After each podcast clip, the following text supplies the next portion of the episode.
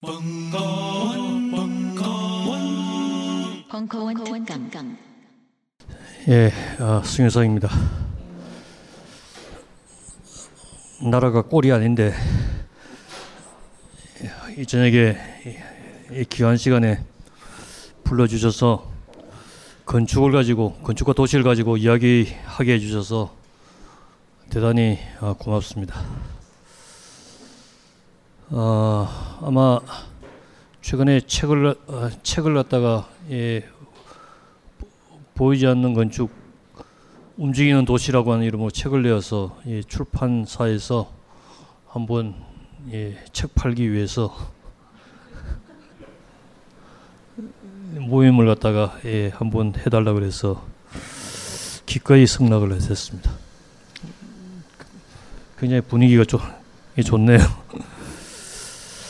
아, 책의 내용을 설명할 수도 있, 겠, 지만은 어, 책 내용은 어, 대부분 우리 사회에서 벌어지는 어, 이 사, 어, 현상에 대해서 건축과 도시로 설명하려고 노력한 것이라서 전체가 이게 어, 단편적인 사항이라서 그보다는 평소에 제가 어, 이 건축에 대해서 도시에 대해서 생각하고 있는 바를 어, 가지고 보통 어, 이야기를 갖다가 하는 스토리를 다시 꺼내어서 어, 한번 이야기를 갖다 엮어보도록 하겠습니다.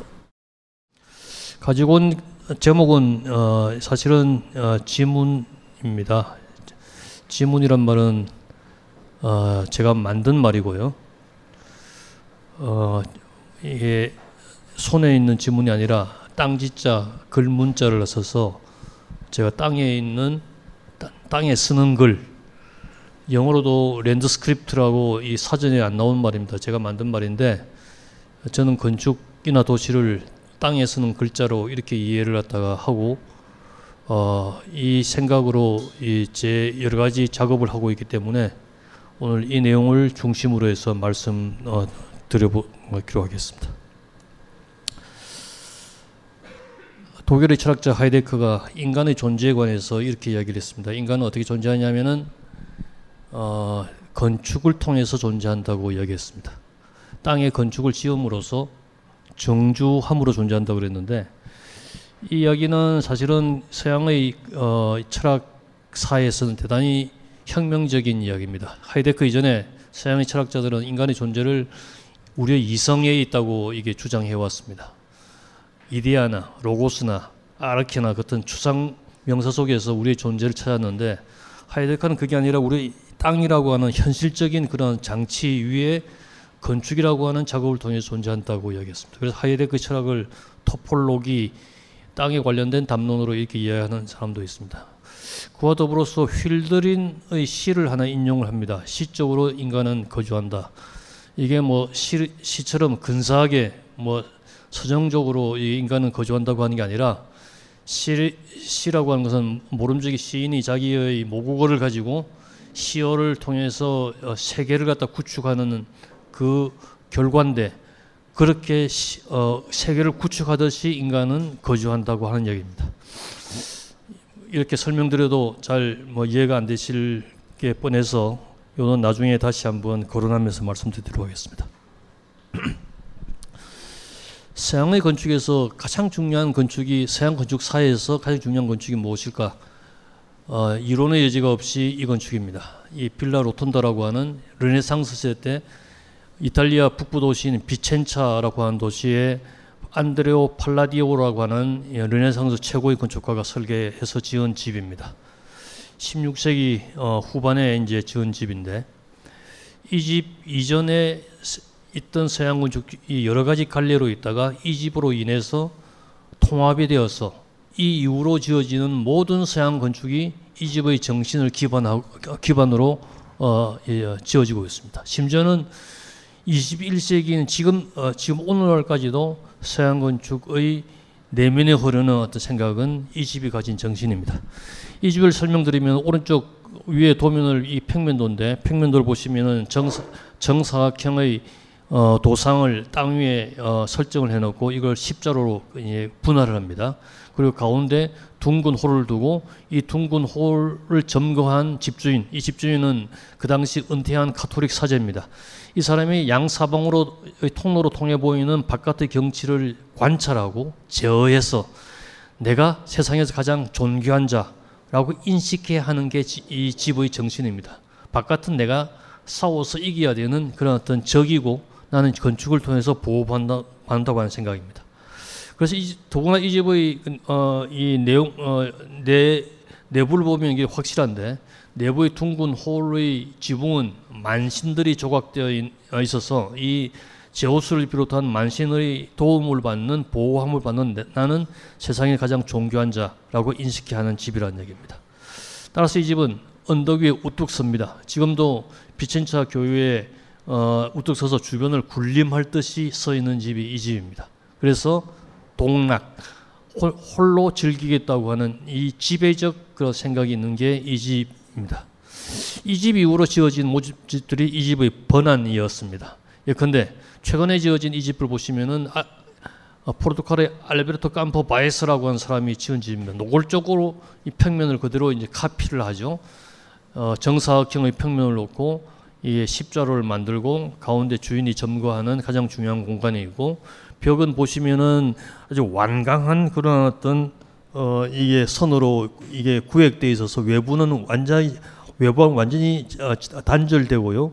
여기 창문 하나 있고 문 하나 있어서 외부는 적대적 점저로 간주하는 게 이 집입니다. 그러니까 450년 전의 그 빌라 로톤더와 생각이 똑같다고 하는 얘기입니다.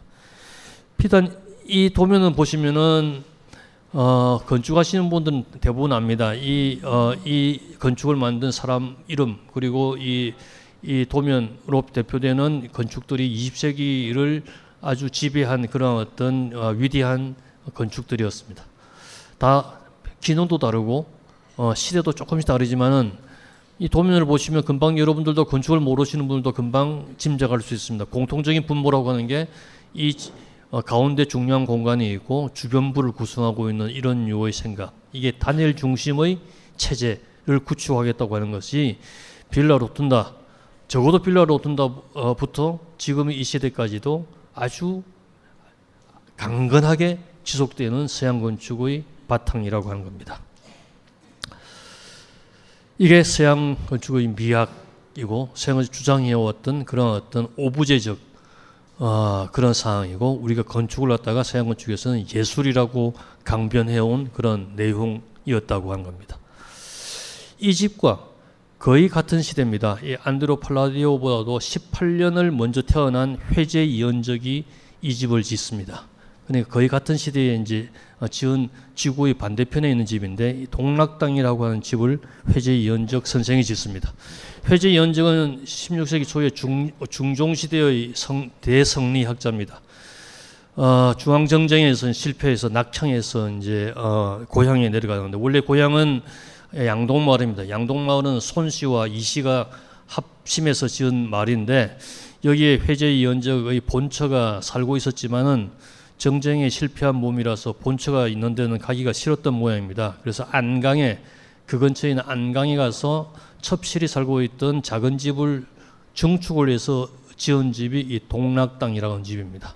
동락 홀로 즐기는 집 이렇게 쉽게 우리가 번역할 수가 있겠습니다. 이 집의 평면도입니다. 보시면은 연희 방가집처럼 있을 거 다 있습니다. 안채도 있고 사랑채도 있고요. 뭐 사, 당도 있고 이 정자도 있는 한 약 450평 남짓한 어, 어, 이 대지 위에 이 집이 서 있습니다. 이 집은 가보면은 가신 분 가보신 분도 있겠지만은 조금 이상합니다. 굉장히 집이 낮아요. 담장도 낮지만 그 담장 안에 있는 건물도 낮아서 마치 땅으로 꺼질 듯한 분위기를 갖다가 풍기는 게 이 집입니다. 이 집은 회제 연적이 성리학적 입장에서 지었기 때문에 주변의 산을 전부 다 의인화시켜서 산이 경계라고 이게 믿었어요. 그리고 산을 전부 다 이름을 정하고 산이 경계니까 이제 어, 이 대문이 원래 없었죠. 대부분 이런 성리학자의 집들이 다 그런데 이게 이제 대문이 없, 없이 이 외부에 노출된 어, 부분이 이 부분입니다. 가운데 보이는 부분이 이제 이 집을 내부로 들어가는 문이겠죠. 들어가려 보니까 오른쪽에 아주 정갈한 담장으로 어, 둘러싸인 어, 집이 하나 오는데 이것은 사람이 사는 집이 아니고 공습관이라고 불리는 그런 어떤 어, 창고입니다. 이 집을 지나서 이 아까 보이는 어, 이 어, 입구 쪽으로 들어가 보면은 이게 입구 영역입니다. 들어가는 문이 예, 두 개가 있고 왼쪽에 하나, 오른쪽 끝에 하나, 그리고 오, 오른쪽 가까이는 어, 이 어, 계곡부가 있는데 계곡으로 들어가는 어, 통로라서 몸을 돌려서 왼쪽 첫 번째 있는 문을 통해서 들어오면 이렇게 깊고 긴 마당이 나옵니다.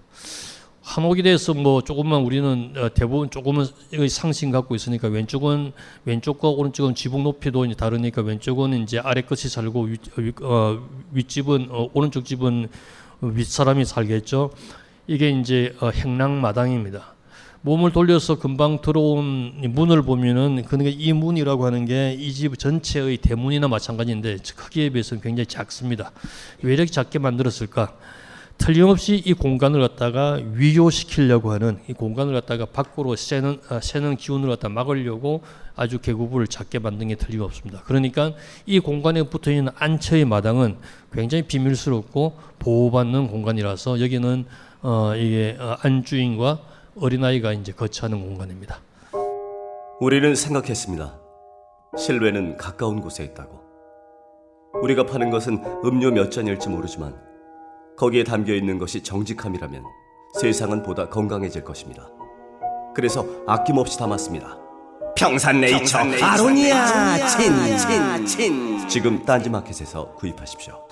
다시 몸을 돌려서 나와서 이 어, 바깥 사람 어, 남자들이 거치하는 사랑채 어, 마당 문을 열고 들어가면 이렇게 이제 사랑 마당이 나오고 왼쪽에 보이는 건물이 이제 사랑채입니다. 근데 이 사랑채가 조금 이상합니다. 보통 사랑채는 주인이 하인 어, 이에 어, 마루에 앉아서도 마당에 서 있는 하인을 굽어보기 위해서 사랑채의 레벨이 한 1.5m 내지 한 2m 좀 높은 게 상례인데 여기는 거의 사랑채의 바닥 레벨이나 마당의 레벨이 거의 거의 똑같아요. 뭐 비를 피하기 물을 피하기 위해서 한 단 올리고 뭐 구두를 떼야 되니까 한 단 올리는 이런 이런 정도입니다. 왜 이렇게 낮을까? 다시 이제 사랑채로 들어와서 마당을 보면은 거의 이게 마, 음, 마당 레벨이나 이 사랑채 이 내부의 레벨이 거의 비슷합니다. 그러니까 여기에서는 사랑채라고 하는 건축의 존재가 별로 없고 이 마당이라고 하는 존재가 굉장히 중요하게 대두가 되기 시작한다고 하는 것을 은근히 느낄 수가 있습니다. 이 마당 이런 류의 마당이 이 집의 곳곳에 퍼져 있는 겁니다. 들어는 뭐 이게 외부를 갖다 경계하기도 하지만 들어는 목적 없이 그냥 나무만 있는 이런 류의 마당도 있습니다.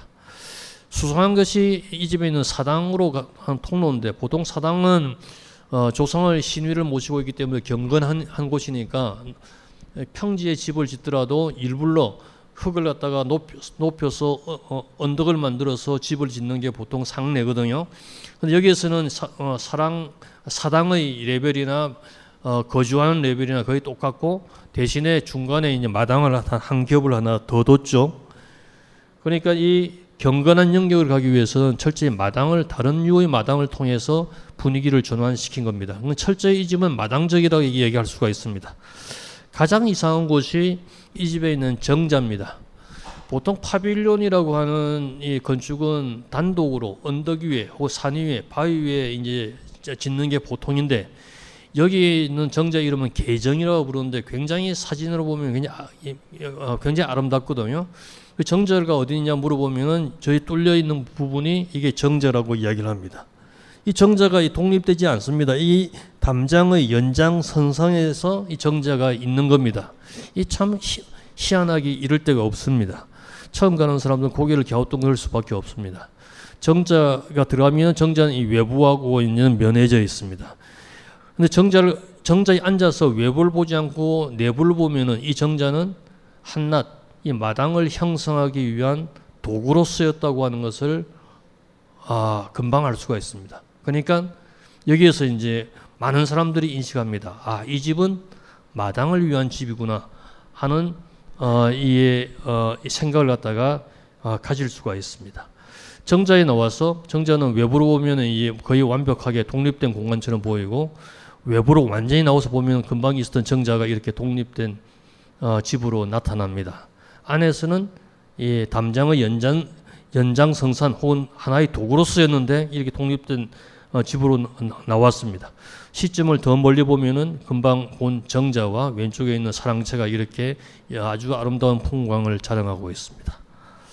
이 집을 그린 평면도가 이렇습니다. 이 평면도는 옛날에는 이렇게 평면도 그리지 않았겠죠. 요즘 현대의 건축 학자들이 이제 평면을 실측해서 그렸습니다.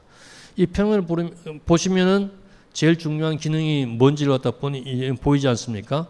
안채가 main building 같이 그 뭐 되어 있고요. 나머지는 부속 빌딩처럼 이렇게 그려져 있습니다. 담장은 있으나마나 이게 없습니다. 오히려 디테일하게 대청의 패턴, 문의 방향 등등이 아주 디테일하게 그려져 있습니다. 옛날에는 이런 류의 도면을 갖다 못 그렸습니다. 실체를 갖다 하는 게 어, 힘들었죠. 도면도 작도하는 방법이 이렇게 없었습니다. 그렇지만 옛날에도 집을 지을 때는 도면이 도면을 누군가가 누군가 그렸습니다. 주로 집주인이 양반이 그렸습니다. 회제의 연적이 틀림없이 도면을 그렸습니다. 어, 그 도면이 남아 있지는 않지만은 제가 어, 어떻게 도면을 그렸을까 유추하는 일이 그렇게 어렵지는 않습니다. 거의 틀림없이 이렇게 그렸을 겁니다. 붓으로 이렇게 도면을 그렸습니다. 회제가 그린 도면을 보면은 이런 왼쪽 그림처럼 디테일이 전혀 없어요.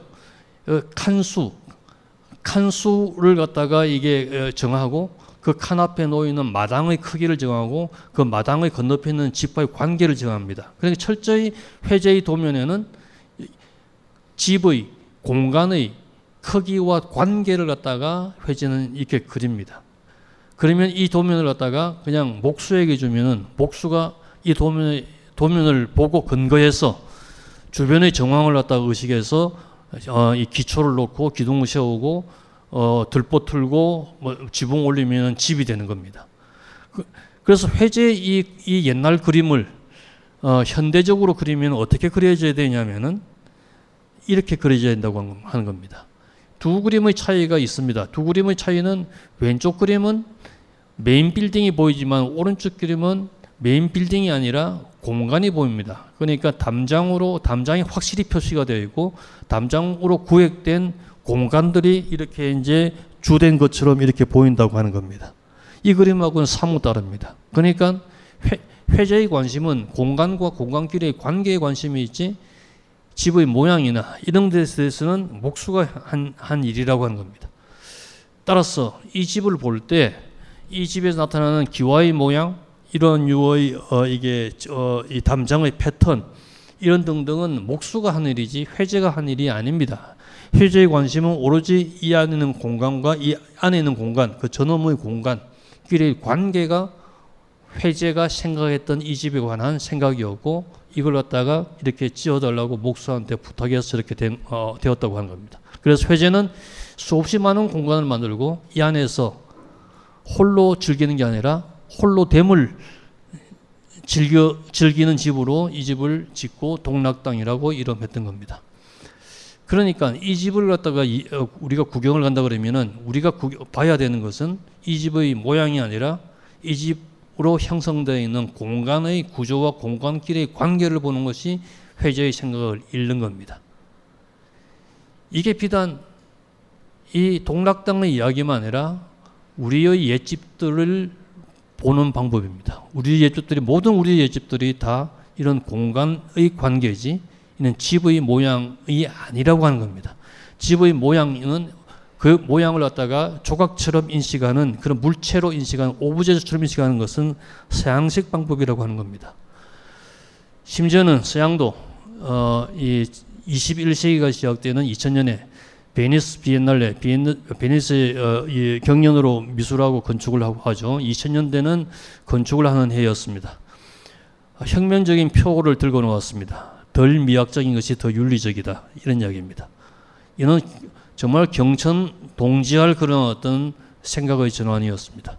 서양 건축 사 책을 쳐다보면 처음부터 까지가 미학의 열거지 윤리란 말은 찾아볼 수가 없는 단어입니다.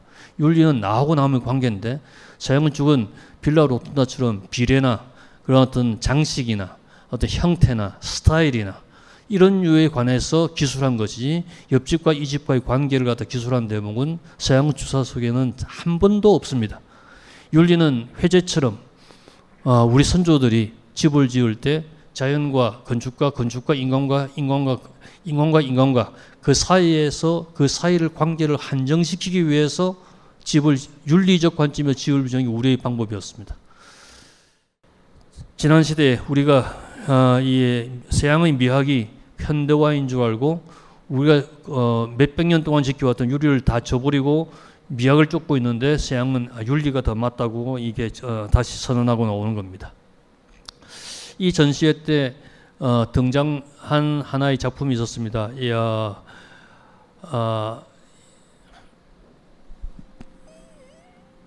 이 작가 이름이 갑자기 생각이 안 나네. 아, 한스 홀라인. 한스 홀라인이라고 하는 이 오스트리아를 대표하는 건, 어, 건축가가 예, 어, 제출한 작품입니다. 베니스의 그 물 위에 전시관의 물 위에 판을 하나 떼어놓고 여기에 흰 모래 깔고 돌 몇 군데 몇 무대 갖다 놓고 이게 윤리적 건축이라고 이야기했습니다. 도무스란 잡지에서는 이 사진을 갖다 놓고 도대체 윤리가 어디 있느냐 이런, 이런, 이런 얘기를 합니다. 한솔라인은 굉장히 위대한 작가인데 이, 작, 이 작품은 한솔라인의 창작물이 아닙니다. 이, 이 작품은 일본의 료안지라고 하는 절의 마당을 패러디해서 만든 겁니다. 그만큼 한솔라인은 이 베니스의 주제를 갖다 비웃고 싶었던 겁니다. 윤리라고 하는 것은 우리 서양인은 우리가 찾을 게 아니라 동양의 건축에서 아시아에서 찾을, 어, 찾아야 된다고 이 주제를 비꼬았던 어, 겁니다. 이 작품의 원전이 이겁니다. 어, 교토의 북서부에 있는 료안지라고 하는 절의 마당입니다. 저는 한 어, 98년, 99년에 런던 부런던 대학에서 개원 어, 개원으로 1년을 갔다가 이게 어, 있은 적이 있는데 그 당시가 이제 세기 말이 돼가지고 어, 많은 세미나나 이런 심포지움이 어, 미래 21세기의 건축에 관해서 이야기를 할 때 심심치 않게 듣는 어, 단어와 사진이 있었는데 그 단어가 emptiness라고 하는 단어였습니다. 비움. 그 앞에 정관, 어, 형용사를 붙여서 indeterminate emptiness, 불확정적 비움. 이게 새로운 건축의 새로운 키워드라고 하면서 보여주는 사진이 바로 이 장면입니다. 이 장면을 항상 들고 와서 이게 비어 있는 이 모습이 어, 어, 이 불확정적 어, 비움의 실체고 이게 미래 세대의 21세기의 새로운 건축의 방향이라고 이야기하는 겁니다. 어, 저는 이 료안지를 갖다 여러 번 가봤기 때문에 어, 너무나도 잘 압니다. 이 과연 이 료안지 이 마당이 이 비움일까? 어, 저는 뭐 결단코 부, 어, 부인합니다. 이 료안지 마당은 소위 어, 선, 선정, 젠 가든이라고 해서 서양 사람들이 열광해 마지는 않지만은 이 마당은 아침에 스님이 한번 나와서 빗자루로 쓸고 나면 아무도 하루 종일 못 들어갑니다. 어떤 것도 움직여줄 수가 없고 어떤 것도 더해줄 수가 없는 상태입니다. 마치 비어 있는 듯 하지만 얼음덩이가 가득 차오져서 누구도 손댈 수 없는 비움. 어떻게 생각하면 동결된 비움이고 저는 죽은 비움이라고 얘기를까지 했던 차입니다. 왜 이렇게 저는 자신 있게 얘기할 수 있냐면 우리 선조들이 만든 이 아름다운 비움의 공간을 너무나도 잘 알기 때문에 그렇습니다. 세상에 있는 마당을 갖고 있는 건축들이 각 나라마다 다 있습니다. 그렇지만 우리 한국인이 만든 우리 선조가 만든 마당이 세상에서 가장 아름답습니다. 그런데 이 도면을 보시면 왼쪽은 일본 사람들이 일본 사람이 만 마, 당이고 가운데는 중국 중국의 건축학도의 사업은 마당이 있고요. 오른쪽 중동 사람들도 이, 뭐, 이 알람브라 궁전이지만 이 마당이 뭐 있습니다. 일본 사람의 마당은 아까 조금 전에 설명드린 것처럼 쳐다보는 마당입니다. 뭐 전혀 이게 우리의 삶과 관계가 관계가 없습니다. 중국인의 마당은 가운데 길은 주인만 가고요. 아, 양쪽 길은 아, 하인이 사용한 통로라서 위계 질서 때문에 만든 마당이 중국인 마당입니다. 중동에 있는 마당은 일사 때문에 혹독한 일사 때문에 어, 빛을 갖다가 직접 광선을 못 받으니까 마당에 반사되는 광선을 받기 위해서 만드는 게 이 마당이고 그 광선을 식히기 위해서 물들이 항상 가운데 있는 게 중동의 마당입니다. 사람이 살 수 없는 공간입니다. 그렇지만 우리의 마당은 어, 이렇게 비어 있지만은 어, 엄청나게 많은 다른 종류의 activity가 여기서 일어납니다. 어린애들이 놀아도 되고 제사를 지내도 되고 노동을 해도 되고 잔치를 해도 되고 축제를 해도 됩니다. 이 행동들이 다 끝이 나면은 이렇게 비워져서 거주자로 하여금 사유의 세계로 인도하는 게 우리 선조들이 만든 이 마당입니다. 엄청나게 신비한 공간입니다. 세상에 이런 류의 공간을 갖고 있는 건축은 우리나라밖에 없습니다. 이 공간을 아주 단적으로 보여주는 원형 질적 공간이 종, 전 종묘라고 생각합니다. 종묘는 이게 어, 조선왕의 신위를 모시고 어, 있어 경건한 영역이죠. 도시는 보통 이게 번잡한 곳도 있어지만 경건한 곳도 이제 있어야 되거든요. 그래야 도시가 이제 지속이 되는데 서울 같은 도시는 이게 경건한 곳은 거의 다 사라져 버리고 없습니다. 보통 경건한 곳은 무덤이나 이게 종교 시설인데 무덤은 혐오 시설이라고 해서 우리가 다 쫓 아 보냈고 종교는 종교 시설은 상업 시설보다 더한 상업적 형태로 나타내는 게 우리 이제 서울에 있는 종교 시설입니다. 그래서 뭐 전체가 이 어, 그, 그런 도시는 어, 위험한데 그 가운데서도 종묘가 서울의 한복판에 5만 6천, 6천 평이 되는 그 넓은 면적을 차지하면서 한 가운데 있어서 서울이 지속하는 게 아닐까 생각되는 겁니다. 이, 소, 이, 이 종묘는 어, 이 종묘 정전이 100m가 넘는 건물이 주는 아주 압도적인 아름다움도 있긴 하지만은 사실은 이 건물 때문에 아름다운 게 아니라 종묘 정전은 종묘 정전 앞에 있는 월대라고 하는 비어져 있는 공간 때문에 아름답다고 하는 걸 우리가 알아야 됩니다. 월대라고 한 공간은 공간의 성격은 이거는 종, 어, 신위를 모시고 있는 공, 어, 어, 위에서부터 상월대에서 1.5m 내려와 있고요.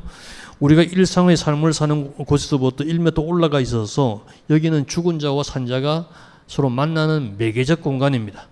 지금도 조선왕의 신위를 모시고 있으니까 지금도 기능하고 있는 곳이고 지금도 가면은 어, 우리가 죽은 자를 갖다 만날 수 있는 공간입니다.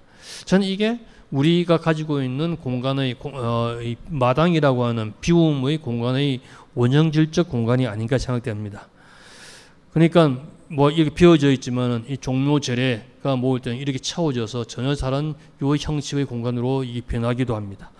혹은 이렇게 어이 어, bio, 이 비움 자체가 굉장히 중요한 힘을 갖다 발휘해서 이 서울이라고 하는 이, 어, 이 휘황찬란한 도시가 그나마 지탱할 수 있는 그런 어떤 계기를 갖다 마련해 준다고 생각합니다.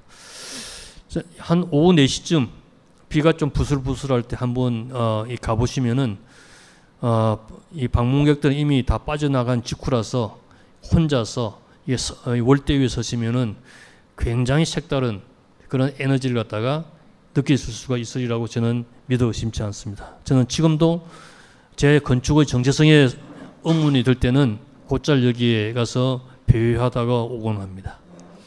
이런 류 비움의 아름다움을 사실은 우리 어, 이 한국인만 어, 유독 아는 건 아, 뭐 아닌 것 같습니다. 영성이 어, 풍부한 그런 어떤 예술가들, 건축가들 이 비움에 관해서 이야기하는 사람 굉장히 많습니다. 그 중에 한 사람이 제가 참 좋아하는 사람이 루이스 칸이라고 하는 어, 어, 미국인 건축가인데 이 사람이 생물학 연구소라고 하는 이 어, 그 연구소 건물을 지어달라고 부탁을 받았을 때 태평양으로 향하는 땅에 있는데 건물 하나만 지은 게 아니라 건물 하나를 지을 것을 두 개로 나누어서 짓고 가운데를 마당을 둬서 비게 만들었습니다. 그러면 이 비워진 마당은 이렇게 이제 그림자가 이게 적당히 채워지기도 하고 긴 그림자가 나오기도 하고 혹은 어둠에 휩싸기도 하고 어, 어떤 때는 이 낙조가 앉아서 이 공간 자체가 굉장히 아름다운 시간을 담는 그릇으로 변합니다. 그러므로 거주하는 많은 사람들이 아, 사는 게 얼만큼 아름다운가를 갖다 항상 느끼게 하는 그런 공간입니다. 이건 비움 때문에 가능해진 그런 어떤 일이라고 하는 겁니다. 저는 이 입장에서 이 건축을 갖다가 여러 건축을 갖다 설계해 왔습니다. 이 수백당이라고 하는 어, 이꽤 오래전에 설계한 지, 어, 집입니다. 이는 이 목적 없는 공간. 보통 우리나라의 집은 이 어, 서양 건축과 우리 집과 형병적으로 바꿔진 때가 어, 이 60년대 말입니다. 어, 그 당시 어, 이 유, 어, 한국 전쟁의 참상을 어, 어, 딛고 경제 어, 잘 살아보시라고 하는 구호로 이제 우리가 점점 경제적 부를 축적할 때쯤 남진이라고 하는 가수가 저 푸른 초원 위에 그림 같은 집을 짓고 하는 유행가가 이제 나오면서 집을 갖다 짓기를 시작하면서 그 전에 몇백 년 동안, 몇천 년 동안 아마도 우리가 진, 가져왔던 주거의 형태를 갖다가 완전히 바꾼 게 그 무렵이라서 우리 주거 혁명이 60년대 말 70년대 초에 이루어집니다. 그 혁명이 형태만 이루어지는 게 아니라 집을 집의 어, 이름을 부르는 방법이 틀려졌어요. 방 이름을 부르는 방법이 틀려졌어요. 전에는 방 이름을 갖다 전부 다 안방, 건너방, 문간방, 심지어는 화장실도 뒤에 있다고 뒷간으로 불렀습니다. 이 말은 집을 절대 목적으로 부르는 게 아니라 방 이름을 목적으로 부르는 게 아니라 위치에 따라서 불렀어요. 그렇지만 여러분들은 지금 뭐 어떤 방에 사십니까? 거실과 침실과 욕실과 어, 식당, 어, 식당 이런 류의 목적이 있는 그런 방에 삽니다. 그런 목적이 있는 방은 항상 가구가 놓여져 있죠. 침, 침, 침실은 침대가 놓여지고 식당에는 어, 식탁이 놓여져 있습니다. 그래서 그 가구가 정하는 방법대로 여러분은 그렇게 살 수밖에 없어요. 그 목, 이미 정해진 목적대로 사는 거죠. 그렇지만 우리의 집은 그렇지 않습니다. 모든 방은 다 비워져 있어서 어, 이게 식탁 깔면 식당 되고 욕 깔면 침실 되고 서답 깔면 공부방 되고 담요 깔면 화톡방 되고 우리 의지에 따라서 모든 공간을 다 변환시키면서 이게 그 살았거든요. 주체가 이게 우리 사는 거주 거주자였는데 이제 서양화가 되면서 바뀐 겁니다. 이, 이 관점에서 우리가 다시 다시 공, 우리 갖고 있는 이 어, 전통적 공간의 관점을 회복할 수 없을까 해서 만든 게 이 집이라서 이 집은 목적 없는 방들이 12개가 있습니다. 다섯 개는 어, 실내고 일곱 개는 실외인데 각자의 목적이 어, 이게 어, 이 변하는 그런 어떤 어, 이, 황, 어, 이 시간을 갖다 담으면서 뭐 이 방에서도 자고 저 방에서도 뭐 자기도 하고 여기서 밥 먹기도 하고 뭐 이게 놀기도 하고 이런 류의 집으로 만든 게 수백 당의 집이었습니다. 이 집은 어, 이 뉴욕 모마라고 하는 현대미술관의 예, 영국 컬렉션으로 어, 선정이 돼서 이 도면과 이 모형이 어, 이 어, 수장이 되었고요. 전시를 가지기도 했습니다. 그 위에 얼마 있다가 지은 예, 퇴촌에 있는 집은 어, 뭐 이런 보시면은 뭐 이 집 방들이 전부 다 띄엄띄엄 다 떨어져 있죠. 아, 부, 불편하기 짝이 없는 집입니다. 빅그린 투 쓰리 샴푸 이걸 쓰면 머리카락에 힘이 생깁니다. 말도 안 되는. 제가 지난 시간에 머리카락이 힘이 생긴다고 그래가지고 말도 안 되는 소리라고 그래서 광고 떨어질 줄 알았거든요. 근데 진짜로 힘이 생긴다는 걸 증명하기 위해서 광고를 연장하였다. 좋아! 그럼에도 많은 분들이 구매해 주셨습니다. 그리고 구매 후기를 통해 인정해 주셨습니다. 딴지마켓 재구매율 53%에 빛나는 빅그린 투쓰리 샴푸 23일 후 변화가 없으면 100% 환불해드리겠습니다. 지금 바로 딴지마켓에서 확인하세요. 사실 기능이라고 하는 게 우리가 20세기 기능적인 집이라고 하는 건 20세기 모더니즘 모더니즘에 입각한 모더니스트들이 이제 기계 문명이라고 하는데 부합하기 위해서 만든 단어가 기능이었습니다. 그 기능주의가 이제 거기서 나와서 동선을 갖다 짧게 하는 게 굉장히 효율적인 생산을 갖고 어, 가지고 주니까 그렇게 만들어서 기능이 굉장히 좋은 줄 알았습니다. 속도도 좋은 줄 알았고요. 과연 속도, 효율, 기능이라고 하는 것이 우리 삶을 어, 얼마만큼 진전시켜 왔는가 생각할 때 굉장히 회의감이 드는 게 사실입니다. 또 주택에서 동선을 갖다가 이게 짧게 해봐야 그 얼마, 얼만큼 빨라져 보야 주택 내에서 얼만큼 빠르겠습니까? 좋은 집은 적당히 불편한 집이 굉장히 좋은 집이 될 수가 있습니다. 불편하면 국리를 하게 되고요. 사유를 하게 되고 창조하게 됩니다. 그래서 이 집은 방을 전부 다 떨어뜨려 놓아서 굉장히 불편한 집입니다. 그래서 딴 방에서 딴 방으로 가려고 그러면은 신을 바꿔서 신고 가야 되는 이런 유의 집이지만은 그 사이에 어, 이 교회에 있는 집이니까 외부, 외부의 풍경을 이 안으로 담을 수가 있는 집입니다. 어, 굉장히 삶이 어, 건강해진다고 건축들을 갖다가 설득을 해서 끝내 지은 집입니다. 아 진짜 어, 어, 어, 어 짓고 산 지 5년이 지났는데 아주 즐, 어, 즐기면서 산다고 하는 걸 얘기를 듣고 있습니다. 또 집이라고 하는 게 서양 집이라고 하는 것은 목적을 갖고 있는 이 보여지는 집이지만은 사실 어, 서양이 그렇게 된 경우는, 어, 경우가 있는데 그건 도시에서 좀 설명하기로 하겠지만, 하겠습니다만은 우리의 어, 이 우리의 고유한 어, 고유한 어, 건축 특성은 항상 평지에 집을 짓는 게 아니라 산비탈에 짓는 게 우리의 그 건축하는 방법이었습니다. 그러니까 산비탈에 짓는 집은 어떤 형태를 갖고 있는 것보다는 자연이 자연이 준 논리를 따라서 짓는 게 그 습성이었는데 한, 한 집을 하나 설계할 찬스가 생겼습니다. 어, 대구 근교의 군, 군이라고 하는 곳에 어, 이 어, 산 속에 짓는 집이었습니다.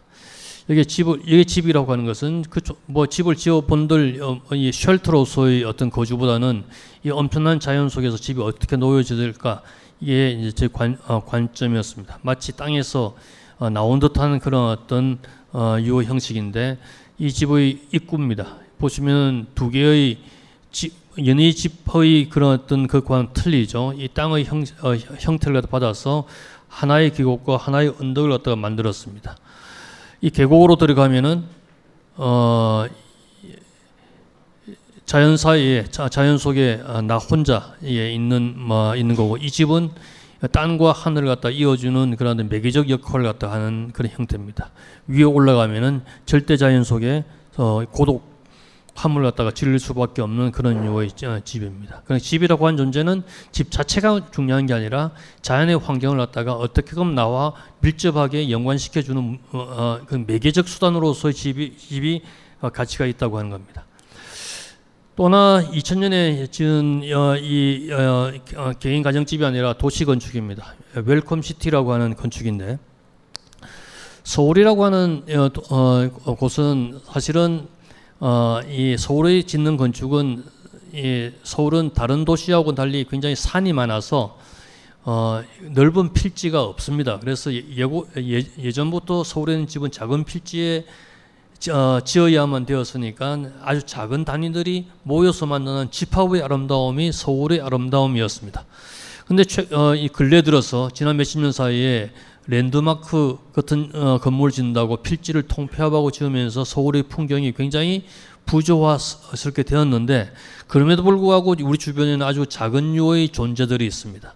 근데 집을 갖다가 큰 집이 필요하죠. 큰, 큰 집이 필요한데 큰 집을 지을 때 여러 개의 필지를 갖다가 사가지고 그 필지를 통폐합해서 큰 필지로 하나의 건물을 만들면은 이렇게 작은 단위들이 이 조그만 것들이 있는데 이런 큰 집을 갖다 지어 짓게 되면서 이런 류의 존재와 이 작은 집들이 부조화하는 상태입니다. 저한테 설계를 맡기는 이, 이 땅도 여섯 개의 필지를 갖다 통합해서 집을 지어달라고 그랬는데 그러면 이런 류의 집처럼 큰 매설을 갖다가 설계할 수밖에 없는데 그렇다면 또 이 주변과 부조화할 걸 염려해서 한 집을 짓 때 위에 있는 것을 갖다가 지워 비워내는 겁니다. 그러니까 상부는 네 개의 집, 아래는 한 개의 집을 어, 어, 어, 어, 짓겠다고 이야기를 갖다가 어, 해서 뭐 이게 반신반의하는 건축주를 설득을 또 시킵니다. 그러면은 이 집은 이 집이 이 집 자체로서 존재가 중요한 게 아니라 이 이 집의 뒤에 있는 동네와 앞에 있는 동네를 갖다 서로 연결을 시키는 매개적 기능으로서의 건축이라고 하는 겁니다. 이게 도시에 짓는 건축의 윤리라고 저는 생각하고 있는 겁니다. 다른 집은 이 집의 어, 형태는 이 집 자체로만 존재하는 게 아니라 바깥에 있는 이 건물의 사이로 보이는, 보이는 동네의 풍경이 들어옴으로써 이 집의 전체의 풍경이 완성된다고 하는 겁니다. 그러니까 이 도시의 프레임으로서 존재하는 집이지 이 집 자체가 목적이 아니라고 하는 겁니다. 사실 한 건물을 지어달라고 했지만 이 네 건물, 건물을 갖다 갖고 왔을 때 건축주가 굉장히 황당해 했지만은 사실은 뭐 광고 회사라고 하는 게 팀별로 나눠서 일하는 그런 내용이라서 사실은 이 광고 회사의 기능에도 딱 맞는 집입니다. 그래서 이 집을 갖다가 어, 지은 다음부터 광고주들이 와서는 아무 말도 안 하고 계약을 하고 갔다고 하는 얘기를 듣고 있습니다. 이 집은 비워져 있는 까닭에 이 사이로 이, 어, 목, 이 목적 없는 공간이 생겨서 이 사이로 많은 이 직원들이 나와서 자기 나름대로의 창조적인 그런 activity를 갖다가 행하는 공간이라서 우리의 전통적 관념과도 저는 맞다고 생각합니다. 결과적으로 이 집을 나눠서 지었으니까 주변에 있는 작은 단위들과도 그 크기가 비슷해서 전체가 그렇게 조화를 갖다가 기존의 조화를 깨뜨리지 않 았다고 저는 어, 자부를 합니다. 건축이라고 하는 건 무엇일까요? 건축은 일본 사람들이 만든 말입니다. 원래 있던 말이 아닙니다. 일본 사람들은 원래 조가란 말을 썼는데 명치 시대에부터 이제 새로운 건축 어, 공장이나 이, 어, 이 철도 역사처럼 새로운 건축이 들어오게 되니까 건축으로 조가란 말로는 설명이 잘 안 됩니다. 집안을 만든다는 이야기는 설명이 안 돼서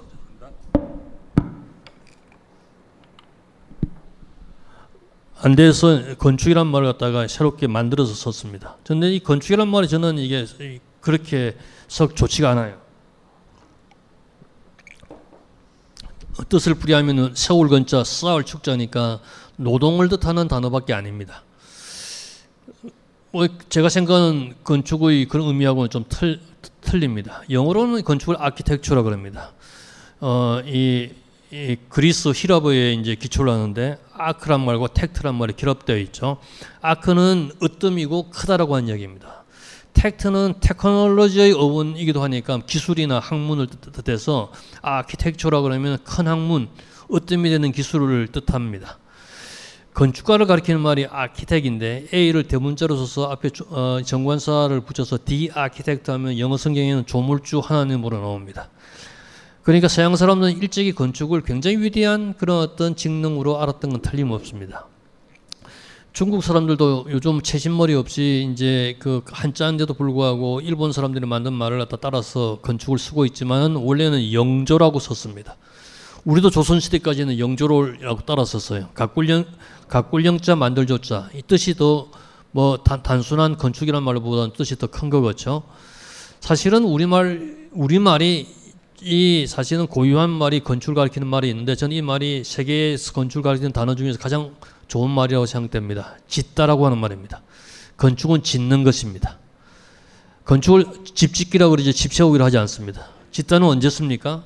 시를 짓거나 글을 짓거나 밥을 짓거나 농사를 짓거나 어, 옷을 지을 때 짓다라고 하는 말씀입니다. 그러니까 어떤 재료를 가지고 어떤 사람이 자기의 사상과 이념을 집어넣어서 솜씨를 통해서 전혀 다른 물체로 창조해내는 게 짓다의 행위고 따라서 이것은 건축은 짓는 것이니까 대단한 사유 과정을 통, 어, 이, 어, 이 사유 과정을 통과한 창조적 행위가 짓다라고 하는 그런 건축이라고 하는 겁니다. 그러니까 이런 유의 건축이 우리의 삶을 변환시킬 수밖에 없는 굉장히 중요한 그런 어떤 기능이 있다고 하는 거죠. 도시는 무엇일까요? 도시는 영어로 두 가지의 다른 단어가 있습니다. 이 시티라고 하는 단어가 있고 어반이라고 하는 단어가 있는데 우리가 똑같이 도시라고 번역은 하지만 뜻이 다릅니다. 서로 이 라틴어에 이제 기초를 두, 어, 두는데 시티의 어원은 시비타스라고 말인데 사회라고 하는 말이고 어반의 어원은 우르부스인데 물리적 환경이라고 하는 이야기입니다. 쉽게 이야기하면 시티는 소프트웨어고 어반 하드웨어입니다. 이 두 가지가 합쳐져야 도시가 됩니다. 그러니까 어떠한 도시를 만들 것인가 하는 도시의 성격과 이념이 이미 이념이 합의가 되어야 되고 그 맞춰서 물리적 환경을 구축해내는 게 도시입니다. 과거에는 이런 도시를 갖다가 만들기가 굉장히 쉬웠어요. 어떤 권력자가 자기 임의대로 도시를 갖다가 이를 만들자고 성격을 정하면은 도시가 쉽게 만들어졌죠. 근데 요즘의 권력이라고 하는 건 정보에서 나오는데 정보는 옛날에는 정보를 한 사람만 쥐고 있었지만 요즘은 SNS 시대, 인터넷 시대에 모든 사람이 정보를 가진 시대에 한 사람의 이야기로 한 사람이 이야기를 하면은 여기저기에서 다른 이야기를 갖다가 할 수밖에 없어서 하나의 합의를 갖다가 도출해낸다고 하는 게 정말 어려운 작업이 이게 합의를 이루는 그런 방법 따라서 요즘은 도시를 잘 만들지가 않습니다. 합의를 할 수가 없으니까. 그렇지만 지난 시대에 우리가 그래서 서양 사람들은 도시를 잘 못 만들어요. 그렇지만 우리가 지난 시대에 도시를 갖다가 못 만들었습니까? 우리는 굉장히 도시를 쉽게 만들었습니다. 여튼 이제 분당 같은 도시 보십시오. 5년 만에 50만 명이 사는 도시를 만들었습니다. 이것은 세계 도시사의 기적적인 일이었습니다. 세계 도시를 연구한 사람들이 분당이 만들어질 때 다 이게 분당을 보러 왔어요.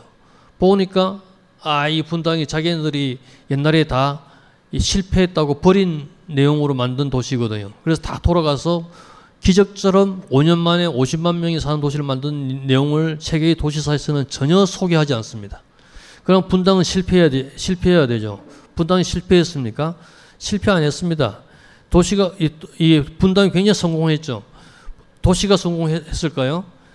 도시가 성공한 게 아닙니다. 이, 우리가 착각하고 있는데 분당은 부동산이 성공했지 절대 도시가 성공한 게 아닙니다. 부동산이 성공하니까 정치가들이 이걸 갖다가 이 행복해하는 주민들을 갖다가 이게 지나칠 수 없죠. 그래서 또 몇만 명의 도시를 만들겠다고 이게 선언을 합니다.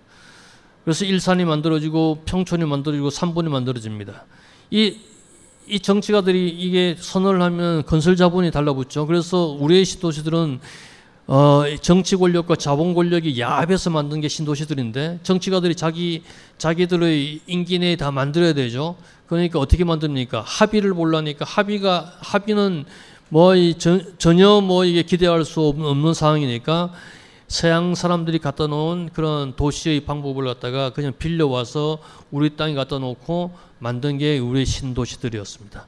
서양 사람들이 어떻게 도시를 만들었을까요? 지금부터 그 방법을 잠깐 보겠습니다. 벙커원, 벙커원, 벙커원 특강.